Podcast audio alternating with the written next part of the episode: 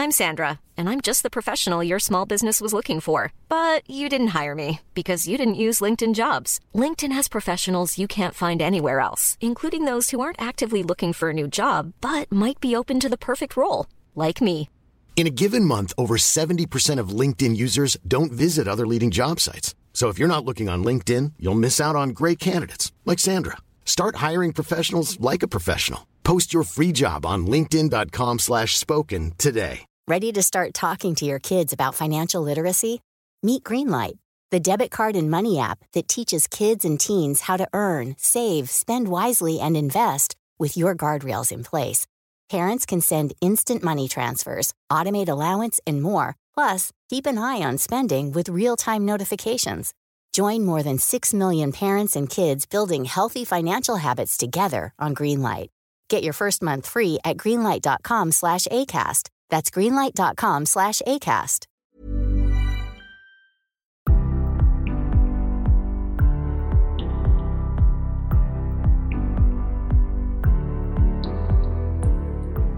Hello and welcome to CMO Moves.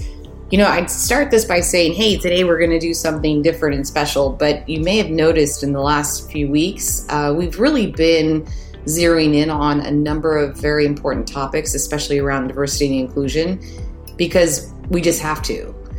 It is the right thing to do. And so every so often, I'm going to bring you something that's going to go deep into a particular community you heard it a couple of weeks ago on A State of Revolt. You heard it the week before on the DNI Summit. And today we're going to talk about Pride Stars. And we're going to talk about what it's like to be part of the LGBTQ community. And I am so grateful and honored that so many of our Pride Stars joined us today to share how they're feeling, how they're leading, and the actions they recommend everyone can take to make a difference. And I'm exceptionally thrilled to bring back Sarah Kate Ellis, who's the CEO of GLAAD. She is moderating today's session, and I just hope you enjoy hearing from each of these wonderfully gifted, bright, incredible artists, creators, producers, owners about their world. And hopefully, if we can all just tune in and just listen and then act, we can make a difference. So, with that, and without further ado, please enjoy today's episode of Pride Stars. Hi, everyone. Thanks so much for joining us today. I'm Lisa Granatstein, Adweek's editor, SVP of Programming. Welcome to Pride, Protests, and Progress. A lot has happened in a few short months. A global pandemic and recession, along with social injustices that have once again come to the forefront of our national consciousness. From Me Too to Black Lives Matter, and LGBTQ rights, a tectonic shift is underway with real change happening in real time. But it's not without a fight. On the four year anniversary of the Pulse nightclub shooting, the Trump administration announced it was rolling back health care protections for those people who are transgender. On the side of progress, the Supreme Court's ruling to protect LGBTQ workers from discrimination could sideline those very policies the administration hopes to revoke. It seems like every day there's something new and intense to process. Thankfully, joining us here is an amazing group of talented media and marketing leaders who are part of Adweek's first class of Pride Stars. The 15 honorees named in this Pride themed issue of Adweek were chosen not just for the way they shine in their fields, but also for their advocacy. And some of them are with us here today. They will share their thoughts and personal experiences on Pride protests and progress. And we are also extremely fortunate to have the indomitable Sarah Kate Ellis, GLAAD's president and CEO, as our host. Before I turn it over to Sarah Kate and the group, as you listen in, we encourage you to consider ways to support the LGBTQ community's ongoing fight for equality and acceptance. Now, over to you, Sarah Kate. Good morning. Thank you, Lisa, and happy Pride to everyone who's on this call. Um, so just for those who don't know, GLAAD is a over 30 year old LGBTQ advocacy organization, and um, our job is to shift culture. We work in the court of public opinion, opening hearts and minds. And so that's why I love working uh, with Adweek and with all the great work that they do because they're in that business as well, changing hearts and minds. So, the way we're going to go about this today, because we have a fabulous panel and we have a lot of them. We have 10 people on our panel today. I have about three questions and we're going to do this round robin style. So I'm going to start with one person um, with the question and then we'll start to jump around. And then if you have questions as the audience members, please put them in the chat. And at the last 10 minutes, we're going to get to some of those questions. So the people that I, the first person, anybody, the first time you speak on our panel, please introduce yourself, give your title and the company that you work for, and let's get started. Uh, Randall, do you want to talk about how you're feeling today um, and how you're navigating what's happening? You know what? Um, hi, and great to see all these great panelists that um, I share the stage with. And so, thank you. My name is Randall Tucker, and I am the Chief Inclusion Officer for MasterCard, a great organization that I think everyone knows our logo and our name of our company just by um, those two interconnected circles. How am I feeling today? I'm exhausted. It's Friday. I am completely exhausted. And I think as an inclusion leader, my job is to be exhausted if, if I'm doing the right thing. On the backdrop of a global pandemic, making sure that all of our employees even if they're at home, feel like they're connected and they belong and they're included. And then all the things that we're doing within um, the Black community to ensure that we say that we want to do more and we want to do better. And so I'm really proud of us that we were able to get a solidarity letter out yesterday that shows the action plan of what we're going to do. Um, to make sure that we are, you know, the company of choice when it comes to employment, to our brand, uh, experience as well as a community partner within the black community and not to say i am gay and i'm black so then the piece the lgbt piece that's on top of that uh, not only does it make sense to be um, 100% on the CEI HRC score, but there's a lot more work that we're doing. And this is one of those steps that we're doing to even be a part of this. So thank you. That's wonderful. Kendra, would you like to pick up and give us from it is it's very important this pride to be intersectional. Can you talk a little bit about how you're feeling about that and what steps you're taking around that? Yeah thanks. Um, i'm kendra. I'm a chief product officer with mendi a cbd sports company. Um, i think it's really uh, great that we're having this conversation and i think that with this opportunity, it's a perfect time for us to, you know, commit to that within our our foundations of our company. Um, so Mendi was able to navigate that pretty quickly and really uh, start promoting, you know, what we believe is true for, um, you know, everything that we do with our brand imperatives down to our products, down to our consumers. Um, just kind of you know speaking for the marginalized community. So i think that that's you know something that's been with our company forever. That's wonderful.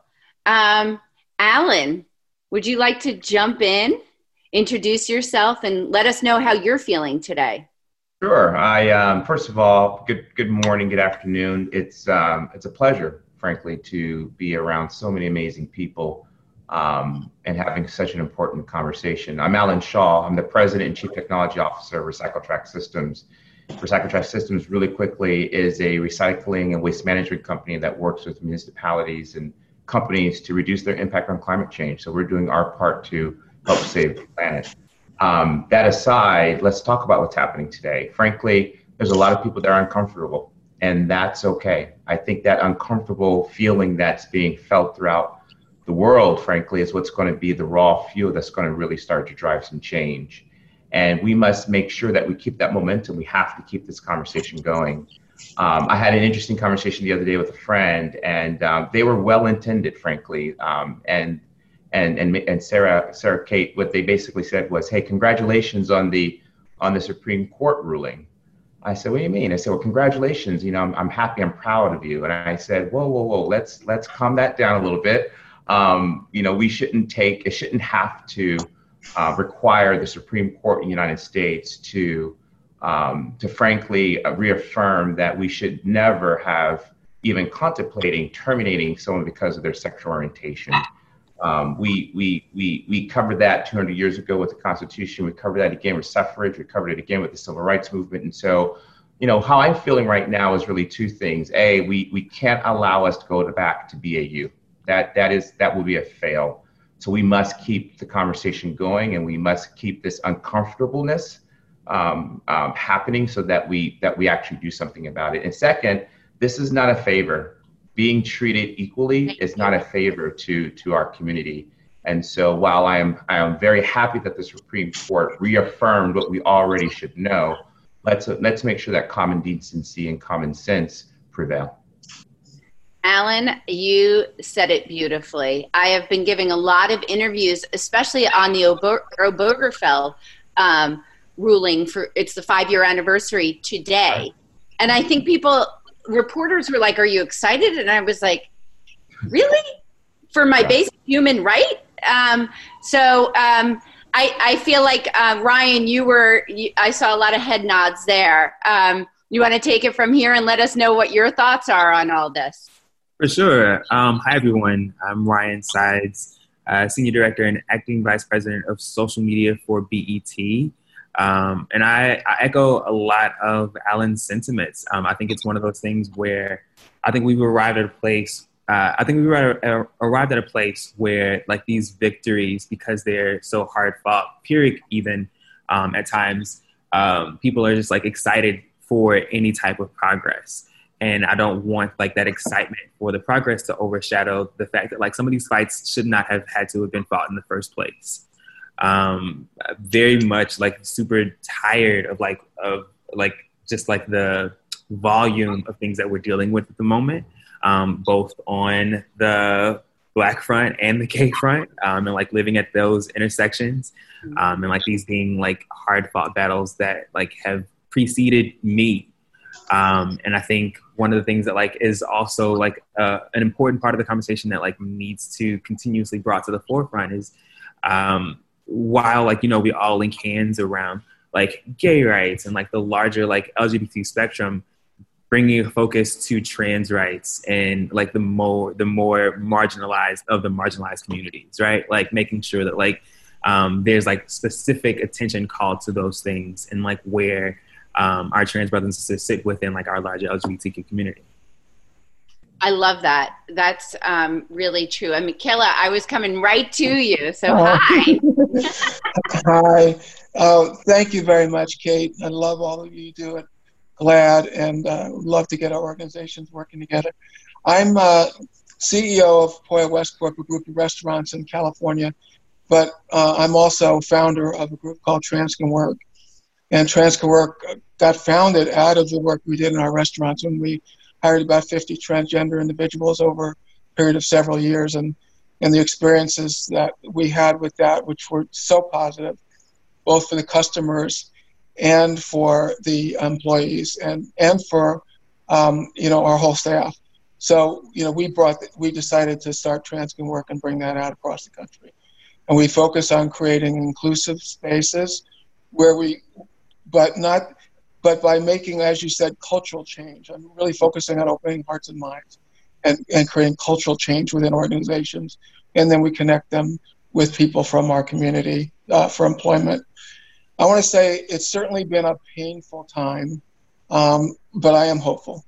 I mean, this is a cliche that's darkest before the dawn, but you know, out of this suffering, I hope we will see real change, and that will focus on real social change not just band aids, not just be satisfied that some cops get prosecuted. There's real social, social and cultural change that needs to happen in this country. I agree. Um, Robin, you look ready to jump in. You know me, I'm always ready to jump in.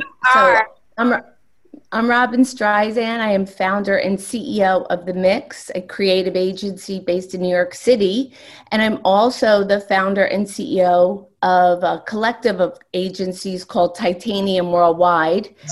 Um, how am I feeling? Well, I guess it really depends on the minute, the moment, who we're talking to. Um, hopeful, energized, scared to death, and really pissed off. Um, I'm a mom of two kids. My wife and I were both CEOs and business owners. We're certified LGBT owned and operated. And um, we're business leaders. We're voices in the community. And uh, we're, we're advocates for all people and equality. And we're about making a difference and giving back. Uh, I have to say, I'm finding myself. Um, out of sorts from at, times and yet like raging bull like at the forefront leading the way. Um, it's pride. It's my new year's eve. It's my celebration weekend. And we are quiet and we are respectful and we are listening and we are here together. And it's a privilege to be on this panel. And um, thank you for having me. Thank you um, Rachel, how are you doing? Hi, everyone. Uh, Rachel Rapinoe here. I'm the one of the founders and CEO of Mendi. Like Kendra said, we're a cannabis sports brand. Um, you know, we're a very young company, like very young. We're about to celebrate our one year anniversary. So, you know, this is definitely how am I feeling? I I think I need to echo everyone. Like this is heavy. Um, I do feel hopeful. Um, and I feel ignited. You know, I mean, this is a this is a crazy time to be navigating a very young startup through. Luckily, I have a, an amazing team, and like Kendra said, I mean, we came to market championing equity and equality first and foremost. We, before we even sold one CBD product. Um, so you know, we laid the the foundation this past year to be able to participate in these conversations, and obviously on an individual level, like this is very near and dear to our heart.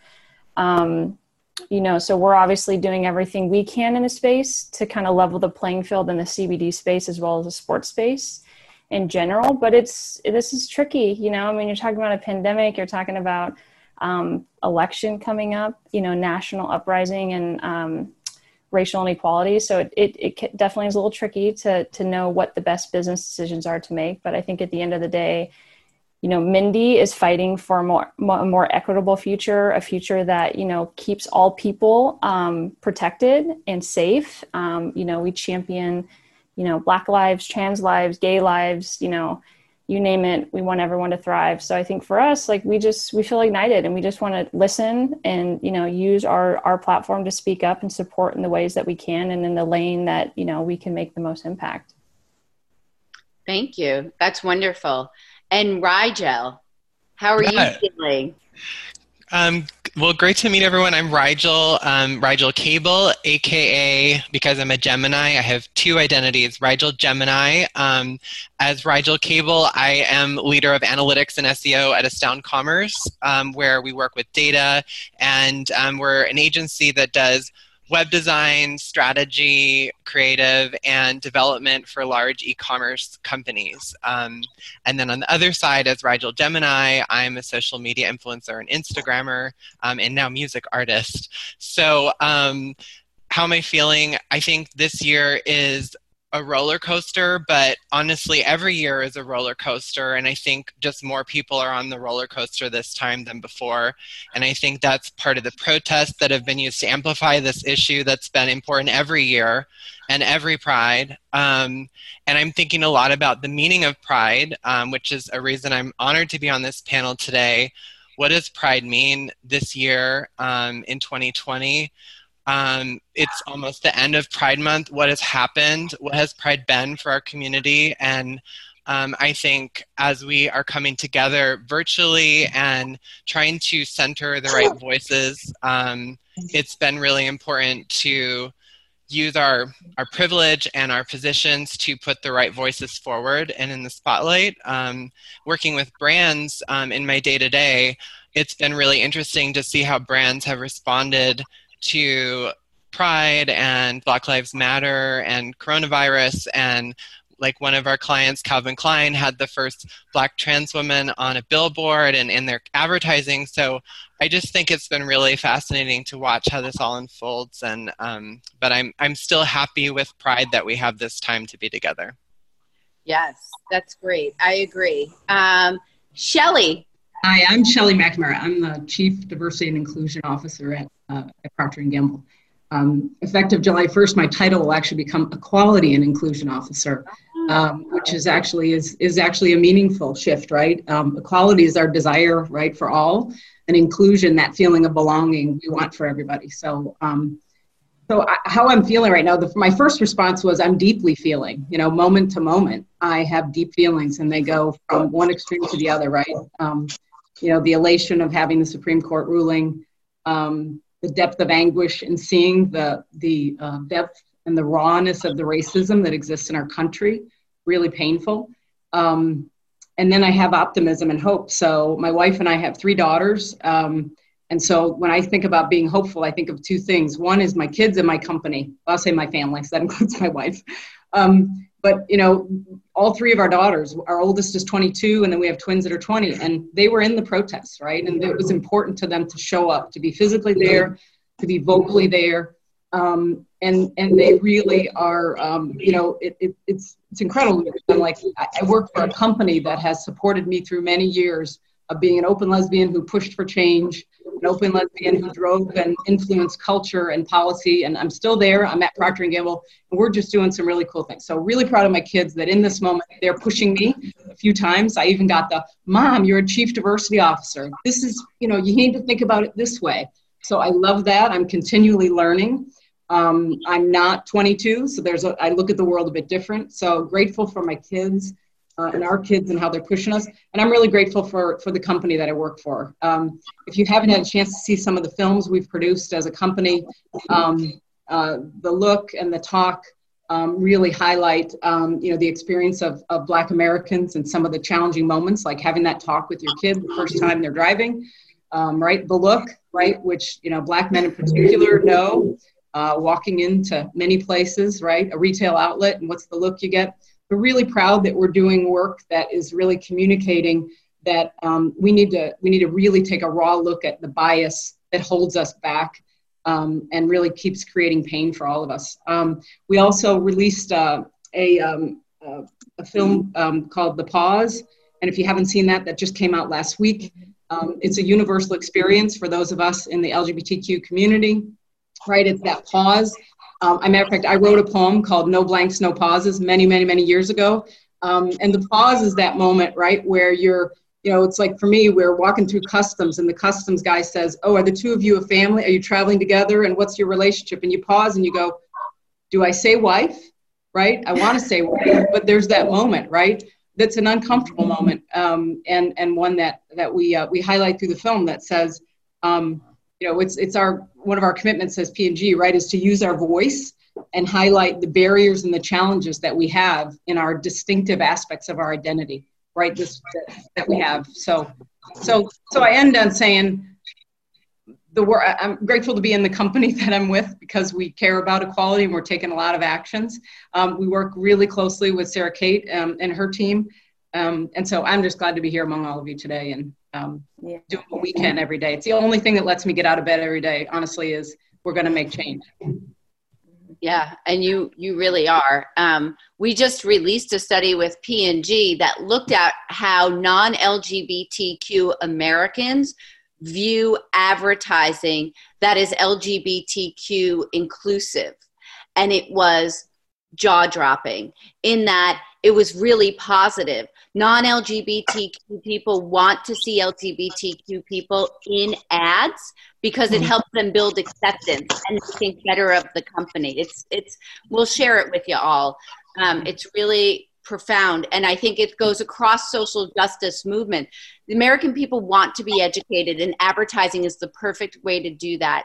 And last but definitely not least we have benjamin lord who's going to bring the beauty to us Hey, hi. Um, super stoked to be here um, and humbled, you know, to be uh, uh, with you all. Uh, so my name is Benjamin. Uh, I'm the CMO of Mira Beauty. It's a new uh, beauty marketplace. I come from uh, NARS Cosmetics. I've been in makeup and beauty for for a while. It's a very exciting industry when it comes to creative, creativity, self-expression. Um, I'm a gay immigrant man. I'm going to um, welcome my first child with my husband in September, and it's a little scary, you know, to think about the world. You know, you're going to bring, um, you know, uh, a child in. So um, I share, you know, the same sentiments. You know, it's very I have mixed feelings about um, the current situation. I'm sure it's different for everybody. Um, I would say that quarantine and social distancing didn't allow us to really, you know, come together physically, um, and it's been pretty tough. A lot of kids in the country, you know, still feel very isolated, and Pride is usually a time to really uh, meet uh, people in the community. So I think it's been rough, and uh, of course, you know, country went through a major, major racial crisis, uh, which led to more trans violence overall. Um, so it's tough, right? Um, but in a way, I also think you know it's really brought us closer. Um, the LGBTQ community knows about oppression, so we've been able to really you know come together. Um, so I'm also hopeful, but I also want to be real about the challenges we have to, uh, to face. And uh, Pride is for everyone, it's for every marginalized group, and there are quite a lot these days. Beautifully said. So I, think, and you you hinted towards this, which is we are at a pivotal moment, and um, it's pivotal on so many levels. And I'd love to hear from you all. And maybe we start with um, Randall. We'll start with Randall. My next question is What do you see as the biggest challenges um, or opportunities? I like to think of them as opportunities for the LGBTQ community. I know we've touched on a few of them, but I think it's right. good if we expand on them now. Well, I mean, for, for me and, and our organization uh, within the LGBTQ plus, community, I think it's around um, transgender rights and equality, and make especially within Black and Brown community and the women, um, to make sure at a baseline to live. I mean, it's a life or death situation, and uh, I think we have that's where the house is burning, and um, what we are trying to do at Mastercard across the board from our people for what we do um, externally in society partnerships, as well as from a marketing efforts to make sure that transgender people feel like they belong and are welcome within our four walls of our organization. Um, but I, would like to call out that what we're really excited about um, in our move for progress and our move to ensure that we're doing the best that we can is the launch of True Name. And so, True Name, if, if you're not aware of it, uh, is that we know that non-binary and people that are transgender have a really tough time just getting any name of the chosen name on their documents. And so what we said was, and it came from one of our business resource group, a network group that said, hey, let's think about from a marketing perspective um, and a brand perspective, what tools and resources can we make life easier for people, especially within that community? And so on the card, you can put your true name, you can put your chosen name on the card. It's not that hard. And what we've done is try to work with LGBT um, uh, banks and institutions as well as our customers uh, to make sure that we're able to cascade it throughout all areas of the US as well as the world, hopefully. And so we're really excited about that. But then that's one piece of it. The other side is what are we doing for our employees? And so again, our, our BRGs or our network group said, you know what, we need the pronouns in all of our signatures. So again, it goes back, how do I belong? How do I feel valued? And how do I feel like I'm being identified for the person that I am? So I'm really excited to work for a company. But again, transgender rights, equality, inclusion, especially within the brown and black community is paramount. I, th- I think that's beautifully said. And I think that you combine like two of my questions, which are where do you think are the biggest challenges, opportunities, and what should we be doing? And I think I'm going to start posing the question like that. And I will kick it over to you, Michaela, um, to build on what Randall was saying and, and approach that question as well. Thank you. Uh, Randall, uh, a real shout out from me. Um, thank you for identifying, you know, the community, the most marginalized community mm-hmm. within the LGBT spectrum. Um, and the non-binary is is uh, easily the fastest growing segment in LGBT, and the challenges that our community faces, especially those of color, are tremendous. I mean, uh, even before the pandemic, trans women and non-binary women of color um, were seven times more likely to be living in poverty under ten thousand dollars a year. And now with the pandemic, that problem is just going to blow up. And uh, the fact that people like your, all of you are are willing to, you know, uh, put real effort into solving these issues is so important. I want to say that um, I think the biggest challenge is properly identifying the problem and and not uh, letting ourselves um, uh, the steam run out of our engines on the way to really solving truly solving it. Um, I think the problem is not just policy and practice. Certainly, laws, changing laws, and are are going to help, but it's also you know so so much of it is social and and cultural and sociological, and if we don't really make social change and use all of this fire that we've walked through, I mean, I feel like we've all been forged like a you know, like a piece of steel through a mill that we can use this to really make change and I hope that we have that energy and that will to do it. I agree. And Robin, you've been at this for a long time. Yes. I know that. Um, and I'm curious what your thoughts are on, you know, it's it is a new day. Um, yeah. and this COVID-19 has brought forth and sort of opened up all the problems um, and really put a sh- has has put a light on it. Um, and now we can we can potentially solve them. Um, where do you think we start and and what what's the next step? What are the challenges and what are the next steps? Yeah. so let's be clear we're, we're not going back. It's like not, not even an option anymore. And and i think one of the challenges is to realize that and and embrace that because I think people are, have a, a, natural tendency to just divert to what they know and go back to whatever normal is. I think the opportunity is that we have to um, we have to stay together, and I, I think too people go they do these panels, they you know show up at the events or the conferences, and they go back into their world and it's head down and you know this is really a moment for us to stay to stay together but also to really um, go beyond what we would normally do and get others to also do good with us. I'm finding myself bringing people into the conversation in a way that they might have never looked at it before.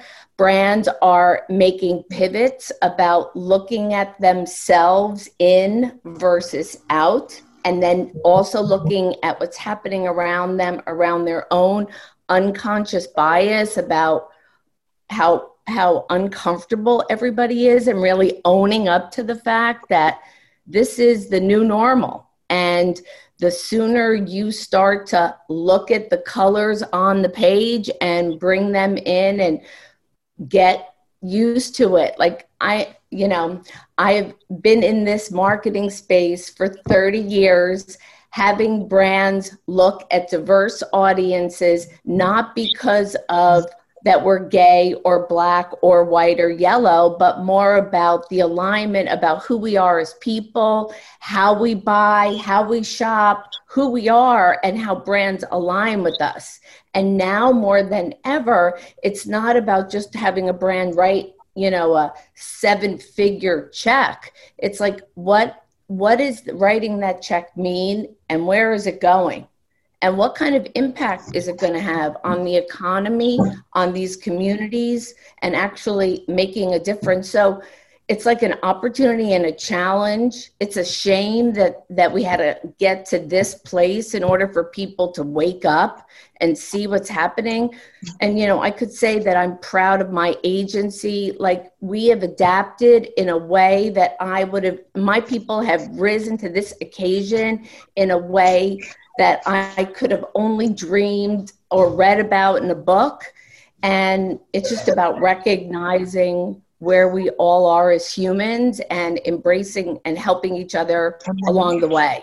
One more minute. That's great. You know, I'm going to go to you, Ryan, and I'm going to toss a hard one to you, actually.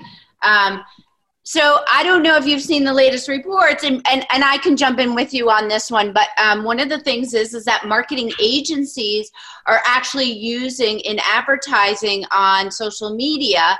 They don't want to have their ads next to, and they have these these words, keywords. So George Floyd. So if it's a George Floyd or a protest, and what struck me most about it when I was reading about it this morning was they called it controversial issues. And I thought, similar to what Alan was saying, how is someone's humanity and dignity controversial? And how are we going to shift that thinking? How do you change that? I mean, that's a big question. So, sorry, Ryan. definitely, definitely a big question. Um, I think it is. I think it's twofold. I think it is both by education and by force, right? Like um, there are some instances where you just have to you just have to do the thing for the sake of doing the thing. Like we all on this call understand like that the information needs to be there, that the representation needs to be there, that these people need to be spoken for or spoken on behalf of, championed for, advocated. Um, and that's just that's just like the bottom line. Like these are things that like are non-negotiables at this point. Um, but then like also providing the education or providing a place for people to find the things or like seek out the things that they need to know to be able mm-hmm. to educate themselves. Like it's a, it's a mm-hmm. twofold mm-hmm. process. Um, because if you wait for people to get comfortable, if you wait for people to come out of like their place of complacency or like what they're used to or familiar with, they won't ever do that. Um, none of like the hard fought victories, whether they were civil rights, whether they were gay rights, whether they were women's rights, none of these victories were won without forcing people to the to these uh, realizations and then being able to like have those conversations about like this this is why this is wrong. This is why we need this thing. This is why these things are important. This is the humanity. And it's like it's hard to be in a position to like have to acknowledge that you have to fight for someone to see your humanity um, but it is just the nature of the beast right now. And it is a part of like where we are in realizing like that that better place that we're trying to get to. That's great. Thank you. Alan, um, I, I also think that baby is just too much. I know. Baby. I mean, that is pure joy.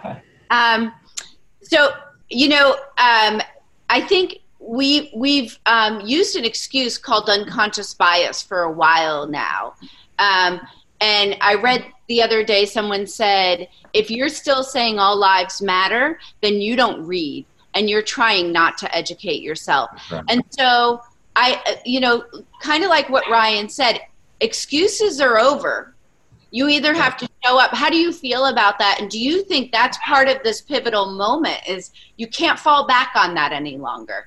I, I, I so I'm going to build on both Ryan and Robin, and, and I love Robin. She always gives me so much amazing energy, and so uh, it's good to see you, Robin. Um, so, uh, quick story, and then I'll get into it. Right, I was I was at a previous company where I was the chief operating officer of cybersecurity, large bank, massive bank, and uh, we had a conversation in particular about why do we have single digit numbers as relates to the African American community in particular at our company when, as you know, in the United States, we're about 13%. But if you look at the communities that you might serve, it might be even a higher percentage. And so I heard people talk about we need more stickers. And I'm like, stickers, we need more programs. I'm like, we don't need any more stickers or programs. Just hire black people. And it went silent. And I'm like, hire more black people. Why is this so difficult? And so I to your point, I think you have to be intentional. And as a black queer executive that's an entrepreneur, I have to be intentional. I have to be very specific about who, I, who I'm hiring and why. I need to hire more trans people, more black people, more more women, right, etc. You have to promote. You have to lift as you climb. You have to promote and pull that pull that talent through and and stop making up excuses as to why this particular individual is not ready for for for a new opportunity. You have to hold others accountable, right? Sometimes people get really comfortable in that seat that they're in and they don't want to give up that power, right? And so you have to hold them accountable and say, look, maybe it's time for you to do something new because it's time for new blood.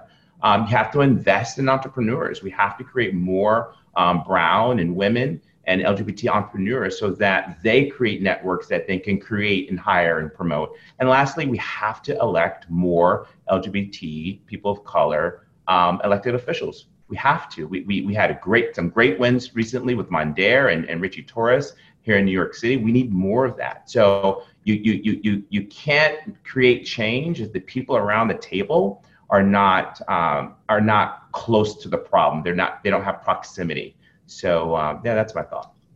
That's brilliant. And I will say, vote, vote, vote. Um, right. I appreciate you bringing that up. I'm also going to say to the audience, please, um, if you have Q and A, any questions that are coming up, we're going to do that in about 10 minutes. So please get those questions in.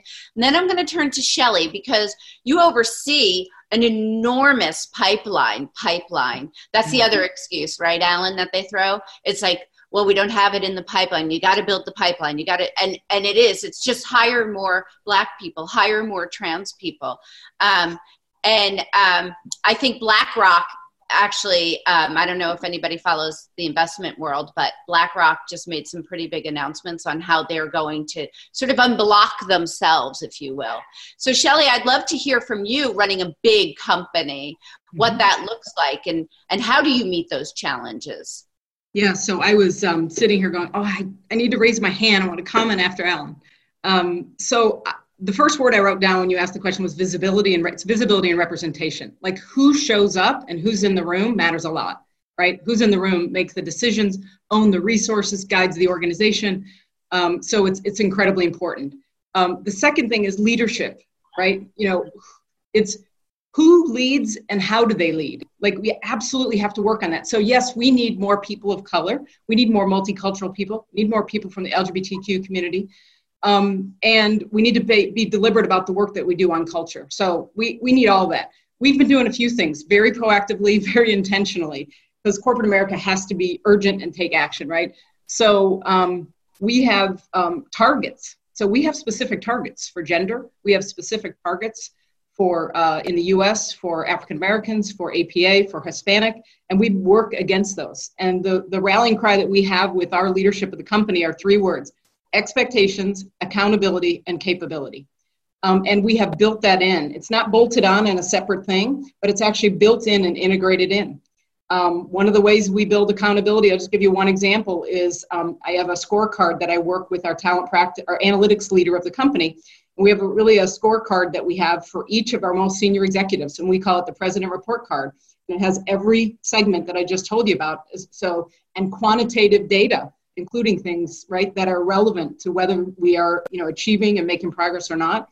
Um, and we not only review those quarterly but i sit down with the ceo and go over each one of his direct reports. I go over with our chief operating officer. Similarly and we have a dialogue like where are we? Where is this leader making progress? Where are they not? Right? So it is some of the words alan said right? It's about it's about expectations and you have to translate those into something that people understand and then hold people accountable um, and then the capability word is important because it's it's a continuous journey. We're all still learning. I've been doing this work and in this work and living uh, as a member of a marginalized community for much of my life, and I still learn all the time. So that commitment to capability is really important. Visibility is essential. Um, as we move, one last thing I'd say, as we move to our new platform, our new technology platform, we're finally giving our employees the opportunity to self-identify in a broader way across gender and across sexual orientation right? And that's so important because again, we're all, you know, there's intersectionality, right? Intersectional human beings. And we have these very linear ways and compartmentalized ways that we ask them to define. And we need to see people, value them for their whole being, um, and then find a way to get, and the data does matter. So it does matter when we see two or more races. It does matter when someone says, I'm African American, that's my identity. Um, I'm super passionate about this, Sarah Kate. I could talk for a long time. I know. I love that. And uh, that brings up the census which I believe you can still fill out, and you must fill out the census. If we are not counted, then we don't count. It's that simple. Um, I'm going to go over to Rachel and Kendra as CEOs, as founders. What Shelly's talking about is really a top down approach, right? Like uh, it starts with you. You set the tone. You, I know when I was at, when I was in magazine publishing, our CEO, Ann Moore, had board requirements for diversity and inclusion. So it became a priority for her. Um, how do you build that in at the top? Yeah, I mean, I you know, I'm going to echo what everyone just said. When you're talking about opportunities and challenges for not just the LGBTQ community, but just for everyone at large, it is truly representation. Full stop. It you know, represent diversity is not just about having more black people, brown people, trans people, you know, gay, straight people at the table. It's about telling the full story. I am a white gay woman. Um, it doesn't matter how educated I am, I'm going to miss a piece of someone else's story because I have a different experience living in this country and living in this world. So, if you truly care about diversity and that is something obviously that we hope every company you know is having a reckoning within themselves and that they care about you have to tell the full story and in order to do that you have to have more diversity at your table on your team when you're taking money you know you got to have diversity on your cap table because you need those voices to be heard that is truly how this world is going to be a better place for everyone. I love that. Kendra, do you have to add to that? Yeah, I think, you know, um, I think with everything that's been said today, um, it's sometimes we find ourselves like in Portland, Oregon, I feel like everybody's on my team. and, you know, where I need to step out as a leader is I need to hire that person that actually isn't already on our team but I'm going to bring them into the fold as well, um, and including them as well. Um, but also putting, you know, uh, Black people, minorities, um, LGBTQ at that leadership position. So when I'm when we go to hire someone that's going to be a manager or make those dis- business decisions, they need to have that diversity, um, equity, and inclusion. You know, so I think that's really where we'll we'll get a leeway. Um, Megan Rapinoe, one of our athlete ambassadors, says you cannot win championships without the gays. You just can't. Um, I really believe that with with success with business. You cannot win. Um, you cannot be successful without you know all the team players. Yeah, and and like Alan said, I mean, it's really it's not rocket science hire more diverse people hire blacks hire people of color hire women hire trans hire you know gay straight you name it like it's just not rocket science but it's it's a choice and it's it's a commitment that everyone every company needs to make benjamin i'd love for you to chime in at this moment and and talk about from a marketing perspective how do you how do you make yourself interesting or intriguing to diverse people? I mean not only do you have to hire them but they have to actually want to come to your company. And i think that at this moment in time people are looking at what companies do to decide whether or not they want to share their talents there mm-hmm.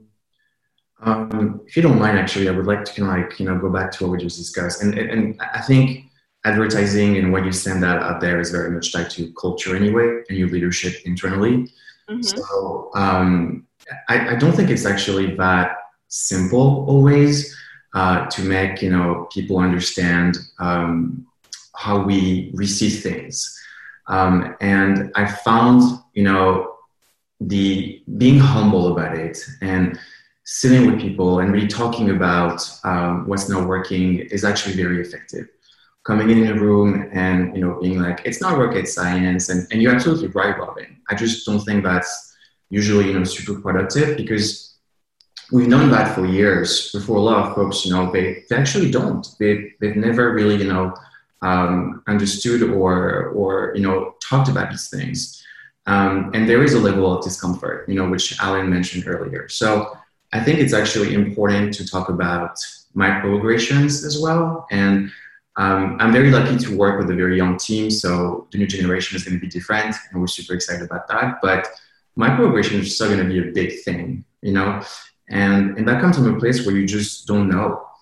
So um, from a leadership standpoint, I think it's important to have these tough conversations internally to make people more aware of how you receive, you know, things, basically in comments. And um, I would say that it's critical to show your values um, externally, but it's also very important to show them internally. You know, we're talking about systemic change. So, you know, how do we start normalizing name tags, pronoun pins for everyone, right? Not just for who's you know request them? Uh, how do we start protecting LGBTQ uh, people from being outed or exposed? Right, it's a personal process. I think there are a lot of things internally that can be done to also really show that you you care deeply about um, equality. So now, you know, on the external facing comms, it's interesting, you know, because I feel like advertising in recent years has been very much about um, the accepted segments. Um, and um, I would like to see um, more change. Um, so I do think you know there's an effort to be made around uh, trans visibility uh, in advertising overall, and uh, just like you guys mentioned, interse- intersectionality. I'm sorry, accent. Uh, I think it's it's it's super important at this stage. Um, it kind of breaks my heart to realize how much progress the LGBTQ community has made in such a short amount of time, and to see that the Black American community is still struggling struggling with so many issues.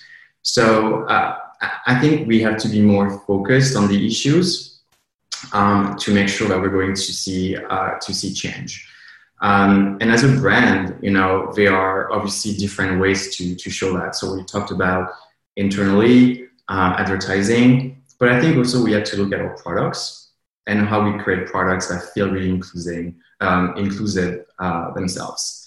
Uh, from the packaging, from the platforms, from the features, how do we make sure that everyone can feel welcome and will never feel alienated um, on you know on your platform or when they experience your product so um, we're lucky you know at mira we created a super inclusive and supportive uh, community.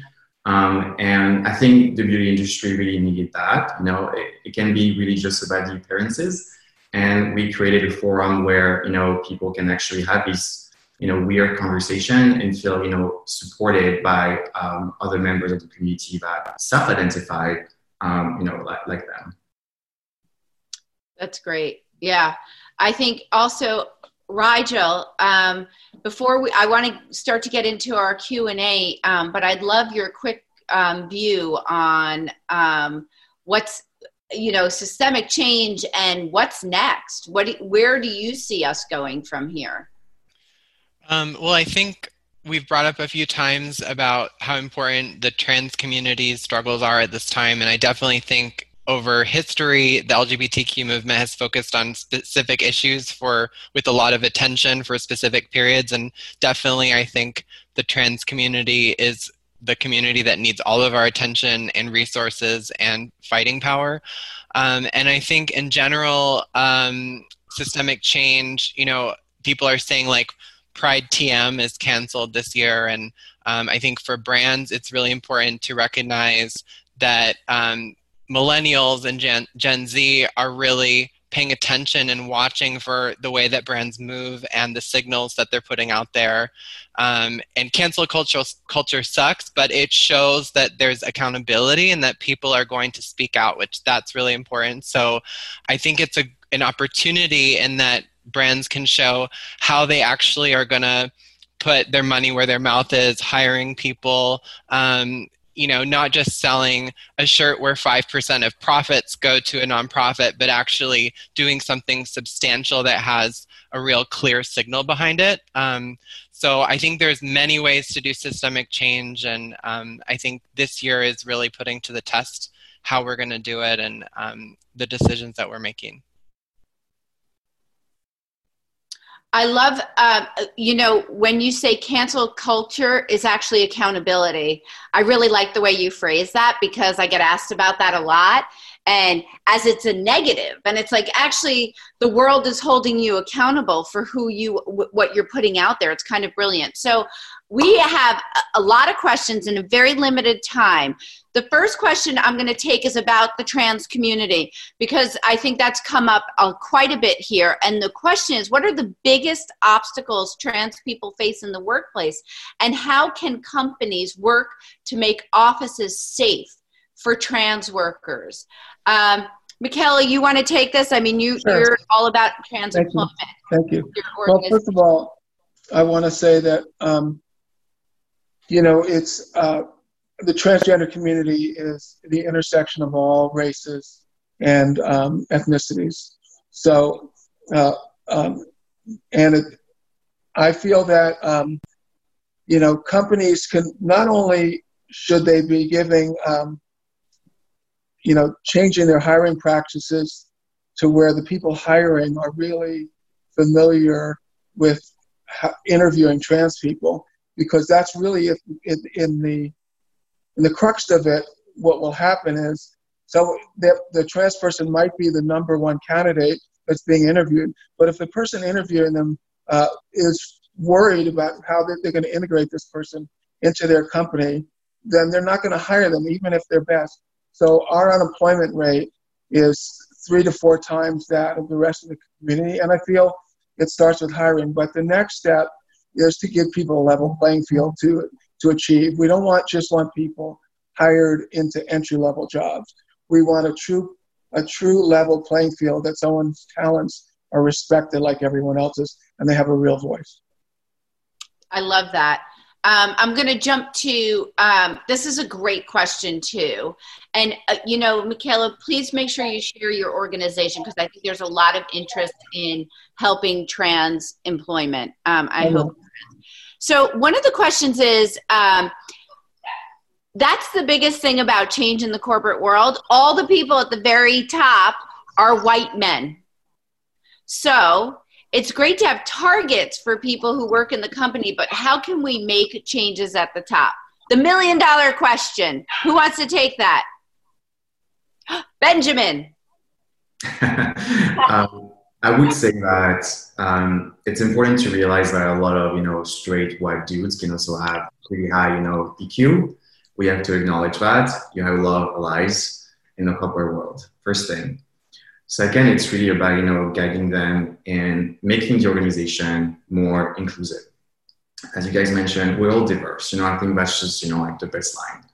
Um, but approaching you know recruitment culture very intentionally is really uh, key, and having these tough you know uncomfortable conversations is going to be also um, very important. So I think, I mean, what we've done uh, at Mira, we created different forums, whether it's all hands or, you know, we created a new forum that is called uh, Social Justice. It's quarterly, you know, meeting with the entire team where we really tackle, you know, these issues head on, where everyone at every level of the organization has a voice.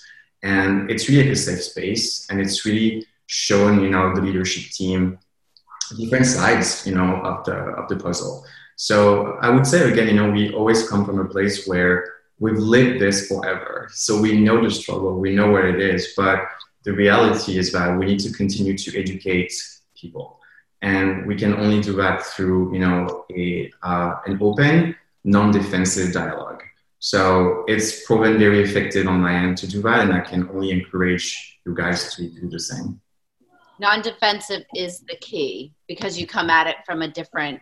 You're open and when yeah. open when you're open there's opportunity for change but education is it. And there is one question uh, that t- that asks asks what are good resources for education towards progress? Um, and how can we be sure to have conversations without making marginalized communities the token educators? And i think everybody on this panel has been that token person in the room that speaks for an entire community you didn't even realize you had to represent, speak for. Um, so, uh, good. So, does anybody want to raise their hand? And I can just say that, like, find an organization that you love. GLAAD is one of them if you're if if you're wanting to support lgbtq if you're wanting to support black lives matter if you're wanting to support disabilities people with disabilities um, look for organizations that you like and join them become a member and they have resources there's so many resources um, I, that's one way i know to to to get educated and to participate anybody have any other uh, um, thoughts on that all right. So then um, there was one question. I'm just going to wrap it up because I want to really be clear about this. Someone said, Are people really falling back on unconscious bias? And I don't think people are falling back, but I do think uh, you know it's just like your children at a level. If you have an expectation of them cleaning their room then hopefully they're going to clean their room and you're going to teach them along the way how to do that right? But when they're 15 and you're still teaching them you know? So i think it's we've talked about unconscious bias. I think it's on people and not us to be tokenized to educate everyone but do it in a and, and i agree with you benjamin in a lovely way but and bring people along but people have to be held responsible and people have to educate themselves. Right. uh, and so i think unconscious bias is real. I didn't mean to at any level um, devalue that but i think we've named it and and people need to educate themselves about it and now undo that and unwork that and it takes time. Any last thoughts or comments? We are at one o'clock well, I want to say thank you for having me. I um, usually am on the other side of this moderating thing, so this was a new role for me. I really enjoyed it. What stars! Thank you, Adweek, and thank you, Pride Stars. What a wonderful, wonderful event. Thank you, sir. Thank you. Thank you. Thank you. Thank you. Thank you so much for tuning in today. I hope you enjoyed the show. If you did, I would love your help in sharing CMO Moves with one of your friends or colleagues who you think might enjoy it too. And if you have time, I would really love your review or ratings on Apple or SoundCloud. So thanks again and have a great day.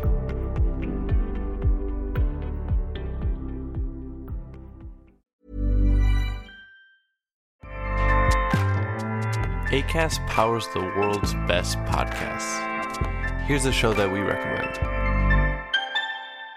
The Real Housewives is a guilty pleasure for most, but if you're looking to not feel guilty about that pleasure, tune in to Everything Iconic with me, Danny Pellegrino, where I break down all the messy moments and behind the scenes antics of Bravo's popular franchise. And on Everything Iconic, I also interview celebrity guests like Kelly Ripa, Keke Palmer, Drew Barrymore, Cameron Diaz, and more about their guilty pleasures, their past work, and so much more. So if you're pop culture obsessed and find yourself watching way too much reality TV like me, tune in to Everything Iconic with Danny Pellegrino wherever you listen to podcasts. ACAST helps creators launch, grow, and monetize their podcasts everywhere. ACAST.com.